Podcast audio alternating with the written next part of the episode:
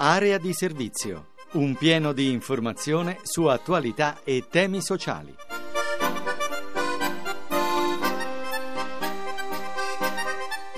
Una serena giornata a tutti da Francesco Ventimiglia e bentornati all'appuntamento con Area di Servizio, lo spazio dedicato al sociale che sarà con voi ogni sabato e ogni domenica mattina su RAI Radio 1. E come al solito cominciamo oggi con le informazioni sul lavoro.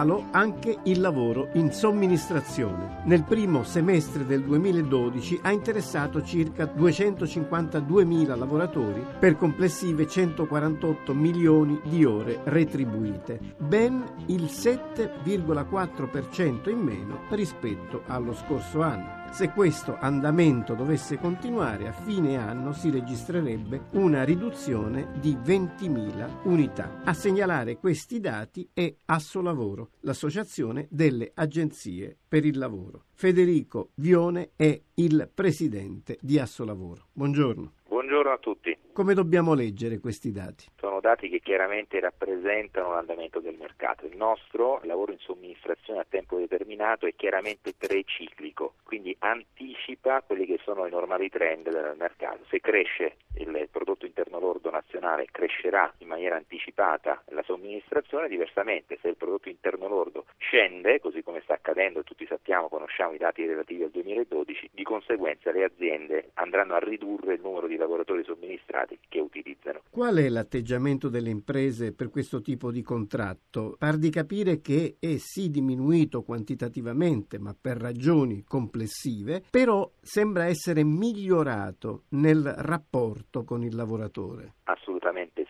Ormai sono 13 anni che il mondo delle agenzie è entrato in Italia, ancora un mercato molto giovane, non è ancora completo, però sono stati fatti passi importanti, passi che oggi ci vengono riconosciuti anche dai Paesi membri della Comunità Europea dal punto di vista del mercato consideriamo spesso essere punti di riferimento come la Germania o la Danimarca che sono stati spesso citati negli ultimi mesi. La somministrazione oggi è l'unico strumento che non solo garantisce parità di retribuzione contributiva, quindi sono esattamente gli stessi di chi è assunto a tempo indeterminato in quella specifica azienda presso cui il lavoratore andrà a lavorare, ma per di più, grazie alla collaborazione con le parti sociali, abbiamo costruito un welfare di settore, rimborso delle spese mediche, accesso al credito a tasso zero, oltre spese del nido per le madri lavoratrici e tante altre agevolazioni. Le imprese continuano quindi a considerarlo come un passaggio verso una definizione più matura del lavoro. Questo non solo le imprese ma anche i lavoratori cominciano a sempre di più a vedere il contratto di agenzia come il miglior contratto flessibile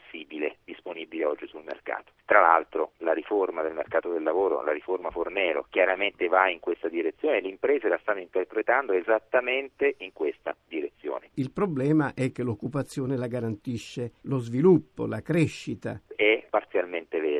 Perché ad oggi, tutti lo sappiamo, non dobbiamo nasconderci dietro un dito, ci sono moltissime aziende che utilizzando formule contrattuali ai limiti della legalità compongono in essere di fatto un dumping dei costi nei confronti delle aziende virtuose che assumono rispettando le norme e crea il paradosso che aziende dal punto di vista del lavoro meno virtuose, che quindi offrono contratti ai limiti, riescono a prosperare, mentre aziende che invece seguono le norme non riescono a farlo. Questo è vero, questo è verissimo, ma oggi un ragazzo cosa dovrebbe fare? Il consiglio è cercare di investire su se stessi e leggere il mercato, quali sono le competenze richieste. Oggi stanno scendendo il numero di lavoratori, ma non scendono i lavoratori qualificati. Quindi le aziende non lasciano a casa quei lavoratori che hanno delle competenze specifiche scarsamente reperibili sul mercato. Bisogna rendersi unici.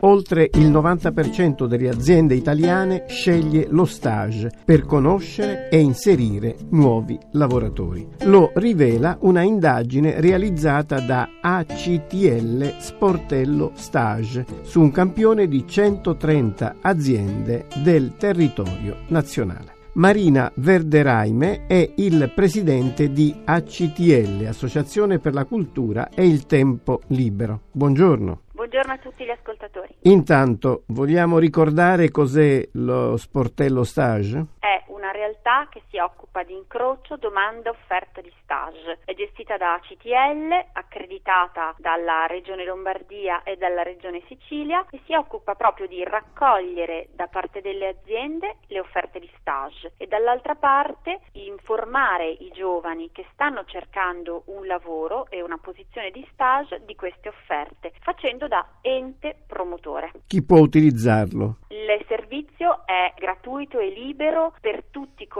che sono in cerca di occupazione e di stage in Italia, giovani, neodiplomati, neolaureati, anche con la qualifica di disoccupato inoccupato. Attraverso il sito www.sportellostage.it si può accedere ai servizi, vedere le offerte di stage, capire quali sono le aziende che stanno offrendo appunto posizioni e candidarsi. Che ruolo può avere lo stage in un momento di crisi? Intendo dire non c'è il rischio che le imprese lo utilizzino a svantaggio dei lavoratori? Tutt'altro, lo stage è proprio lo strumento e l'istituto, come dicono i gius lavoristi, che in Italia aiuta i giovani ad entrare nel mondo del lavoro, l'unico in questo momento che si conferma come ponte tra la formazione e il lavoro vero, fa mettere un piede in azienda ai giovani italiani che altrimenti in un momento soprattutto di crisi avrebbero sempre meno possibilità di farlo. Però ci sono state delle critiche da parte di chi l'ha utilizzato. Assolutamente sì, come in tutte le famiglie, quando c'è un componente che sbaglia bisogna aiutarlo a non sbagliare, ma non bisogna penalizzare coloro che invece si comportano bene e lo usano virtuosamente. Quali sono i settori in cui è più utilizzato? In tutti i settori, addirittura anche per quelle che vengono considerate in Italia le lauree deboli, ma soprattutto per le lauree più forti, ingegneri, economisti, ma anche per umanisti. Stage in Italia, ma anche stage all'estero. Voi aiutate anche questo genere di rapporto con le aziende straniere? Sì, noi sul nostro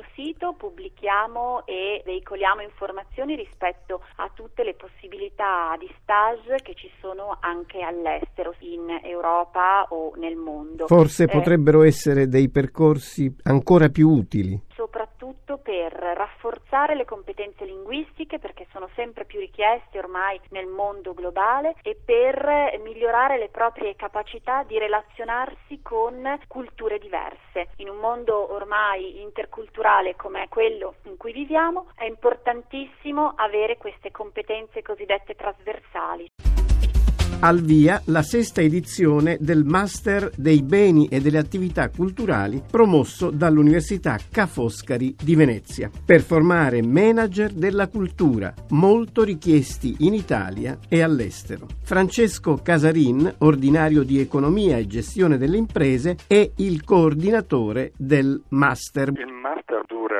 15 mesi ed è articolato in una parte di aula che si svolge metà a Parigi, metà a Venezia e una parte di stage presso istituzioni culturali e una parte infine di elaborazione di una tesi professionale. Le materie? Management strategico e operativo delle organizzazioni culturali, marketing dei prodotti culturali, programmazione e controllo delle organizzazioni culturali, gestione di progetti, innovazione tecnologica. Ecco, è un master che nasce dall'idea di offrire con un'unica frequenza la possibilità di ottenere due titoli, uno italiano e uno francese, in collaborazione con una delle maggiori business school europee, l'École supérieure de commerce de Paris, e dall'idea di creare dei profili formativi che vengano proposti sul mercato del lavoro europeo. Questa è la scommessa da cui nasce il master che ha avuto la sua prima edizione nel 2007 e che sta dando ottimi risultati. Tu 26 studenti che hanno frequentato l'edizione appena conclusa, ben 18, quindi il 70% avevano trovato già un'occupazione al momento della discussione della tesi professionale. Una percentuale molto elevata. A chi si rivolge? A studenti post laurea che abbiano già una laurea magistrale di area umanistica o economica o giuridica, ma ci sono stati anche alcuni ingegneri. Per fare un esempio di dove hanno trovato occupazione disposizione queste persone, il Musée du Louvre, al Teatro National de Lyon, piuttosto che in uh, grandi istituzioni parigine, veneziane, ma anche di altri paesi europei. Per chi volesse saperne di più? La cosa più semplice è andare verso il sito www.unive.it slash Mabac, il sito dell'Università Ca' Foscari di Venezia, che offre ogni informazione sul prodotto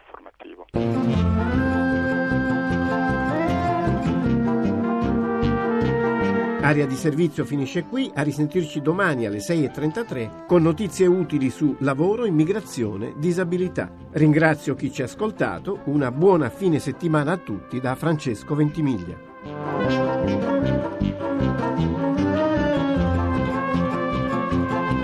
Avete ascoltato Area di servizio, occupazione e opportunità di lavoro.